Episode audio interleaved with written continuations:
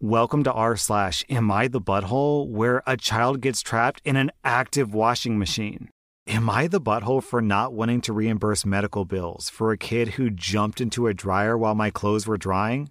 So, I live in a basement suite that has a laundry room next to it. The room is shared by me and the family that I'm renting from as part of the rental agreements. One day a week, the family will unlock the door in the laundry room that leads to my suite, and thus I'll have access to that room for the day. I put my clothes in the machine and then shut the door to the suite so that I don't hear all the ruckus. There are stairs in the laundry room that lead up to the rest of the house, so I assume that's how they access the laundry room. I had my clothes drying in the laundry room. All of a sudden, I hear yelling from the wife, and next thing I know, an ambulance has arrived. I soon learned that, one, apparently their four year old opened up the dryer and climbed in, and that, two, their dryer was faulty, so it doesn't shut off when you open the door. So, yeah, the kid was tumbling in there while the door was open because the machine didn't automatically shut itself off. Luckily, the kid turned out to be relatively fine. But now, the landlord and landlady want me to reimburse their son's ambulance and medical bill totaling $8,400.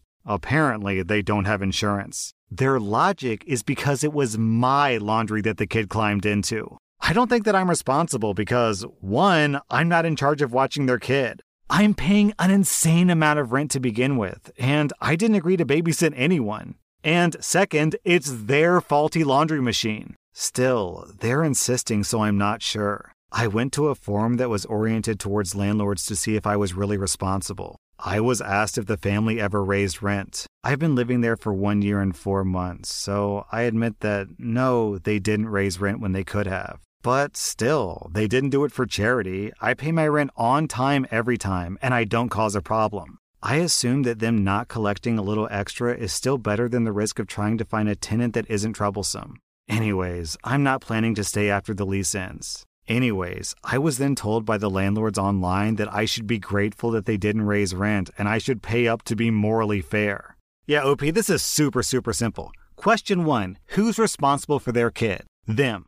Two, who's responsible for repairing broken machinery? Also them. Three, whose day was it to have access to that room? Yours. So essentially, their kid, who they weren't watching, broke into your part of the apartment and was minorly injured because of their faulty machine. You are completely free of responsibility here. The fact that they didn't raise rent has nothing to do with it. OP, I'm giving you 0 out of 5 buttholes. Please stand your ground here. I'm giving them 2.5 out of 5 buttholes. They're delusional. Am I the butthole for refusing to dye my daughter's hair because her school complained? My 15 year old daughter dyed her hair dark reddish brown for her birthday. I didn't let her dye her hair in middle school, but I said that she could in high school. The school has a dress code for hair that just specified natural hair colors only. I took that to mean browns, blondes, reds, black, etc. Basically, natural tones. Her natural hair color is black, so I don't think that it's much of a change. But then, one of her teachers began complaining to me during parent teacher meetings that her hair didn't meet dress code. I said that her hair color literally grew out of people's heads, so why was it out of dress code? She told me that it was clearly not her natural hair color, and I shot back that tons of her students had blonde hair and highlights when they were clearly natural brunettes. She claimed that they look like they could be blondes, but my daughter's hair was supposed to be black? What? What? My daughter is Asian. Aha! Aha! Racism detected! Racism spotted! We found it, guys! Mystery solved! We cracked the case! My daughter is Asian, so it's pretty racist to say that she can't dye her hair. I brought it up with the principal, but he agreed with the teacher, saying that it was against dress code. But I've seen tons of white kids in her class with obviously brown hair who dyed it blonde and even red, but no one said anything. They want me to darken her hair again so that it looks natural. This went on until the end of the school year. I contacted the superintendent several times, but she never got back to me. It's almost the start of school again, and I got an email from the principal reminding me that my daughter is only allowed to have black hair. She still has her reddish brown hair and doesn't want to dye it back. But I've tried to fight this, and the last option available is to barge into the superintendent's office and demand that she get involved. All right, you guys ready for this? Not all Asians have black hair. I'll say it again. Not all Asians have black hair. Asians can have many different hair colors, including brown, light brown, even like brownish red. Asserting that all Asians must have black hair is a stereotype. Enforcing stereotypes on a certain race of students is a violation of their student rights. In fact, lots of Asians don't even have black hair. They just have really, really dark brown hair. I think I heard once that the predominant hair color in Asia is actually brown and not black. This is just a stereotype, man. It's literally just a stereotype that all Asians have black hair. Here's what I would Here's what I would do, OP. I would find a lawyer and I would forward the email that the principal stupidly sent you in writing to your lawyer and say, Hey, lawyer, can you please draft a letter to the school that says, This is discrimination. If you continue to enforce this policy, I will sue you. You may even want to contact the ACLU. This might be a little bit like too tame for them because they haven't actually like punished your daughter. They just said that your daughter has to change her hair color. But that being said, the ACLU might like write you a letter, a strongly worded letter informing the school that this is um, that they're playing with fire here. So what I'm trying to say is, OP, you barging into the superintendent's office is by no means the last step that you can take here. This is a clear, clear violation of rights. Basically, they're saying their school policy is Student, this feels so awkward to say.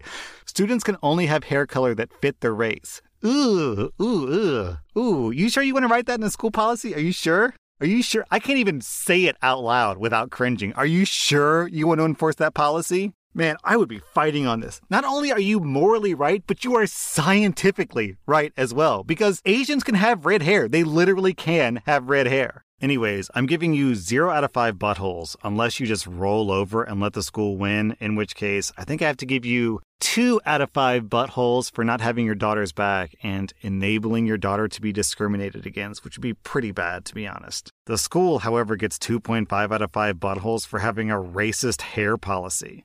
Am I the butthole for buying personalized stationery for my daughter so that it can't be redistributed in class?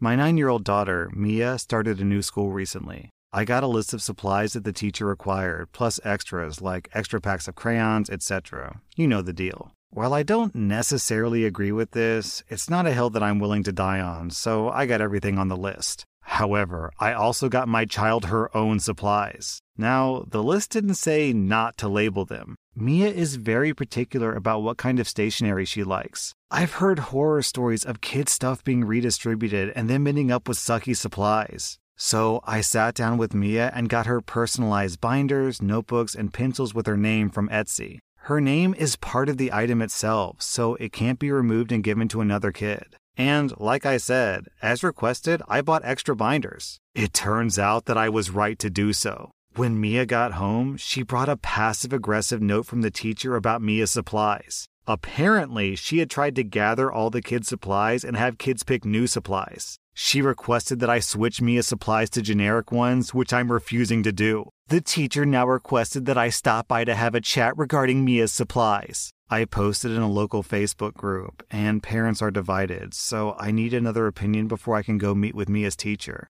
Am I the butthole for buying my child's personalized stationery so it can't be taken away from her? Wait, hold up, hold up. You bought extra supplies for other kids and even after buying extra free stuff for other kids, your daughter still has to give away her stuff and get like why? Why does she have to trade away her stuff for someone else's stuff? Doesn't even make sense. What? This is dumb. This is this is stupid. Someone's calling this a Yankee swap in the comments. What the hell? What's what is a Yankee swap? Oh, like white elephants? So everyone trades? Why? Well, uh huh. What? What's the point of this? Is it to like not make rich kids have rich stuff and poor kids have poor stuff so they don't discriminate against the other kids, I guess? Uh, I don't know. Overall, this feels dumb. It feels like a kind of like excessively, I don't know. It feels weird to me. OP, I'm giving you zero out of five buttholes. I think I'm actually not going to give the teacher a butthole score here because I just don't know enough. I don't know why this policy exists. I don't even know if it's like mandatory. She might just be enforcing the school's rules. It might just be her own stupid policy. I don't know. So I'm going to give her a question mark out of five buttholes because I just don't know enough about the situation. Of course, I haven't been to school in a long time, so if anyone down in the comments can shed some insight on this as to why this is going on and why the teacher cares so much, please let me know because I'm kind of curious. Am I the butthole for forcing my father to pay child support?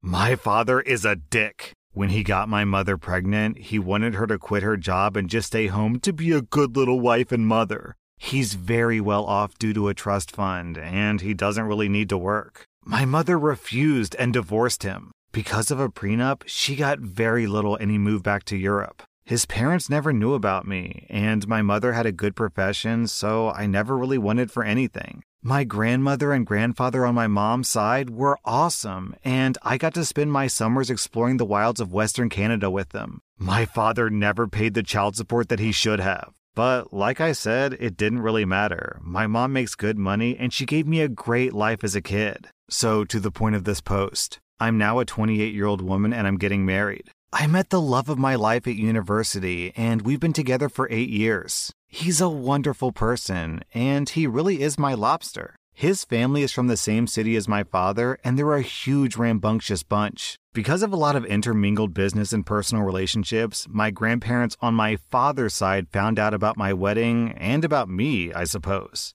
They've been in contact and want to come to Canada to meet me and my fiance, who I guess is a grandson of an acquaintance of theirs. Small world. When they found out that my father had basically abandoned me to fend for myself in this world, they were pissed, to say the least. This is all very funny because we are decidedly upper middle class here. So, long story short, they had their lawyer calculate the amount of child support that my father should have paid with interest and the cost of my post secondary education. They then gave me this amount of money as a gift. What I didn't know was that this money came out of my father's yearly draw on his trust fund. He's furious because this is obviously a sizable amount and it will very much affect his finances for at least the next two years. He may need to get a job. He's been contacting me and telling me that his current wife and kids will be negatively affected if I don't give him back this money. The thing is, I don't really need this money, but I guess I am entitled to it and I'm getting a trust fund now as well. But I really want to pay off any debt that my mother may have and make sure that when she retires, she can do whatever suits her fancy. So I am not giving it back. Am I the butthole?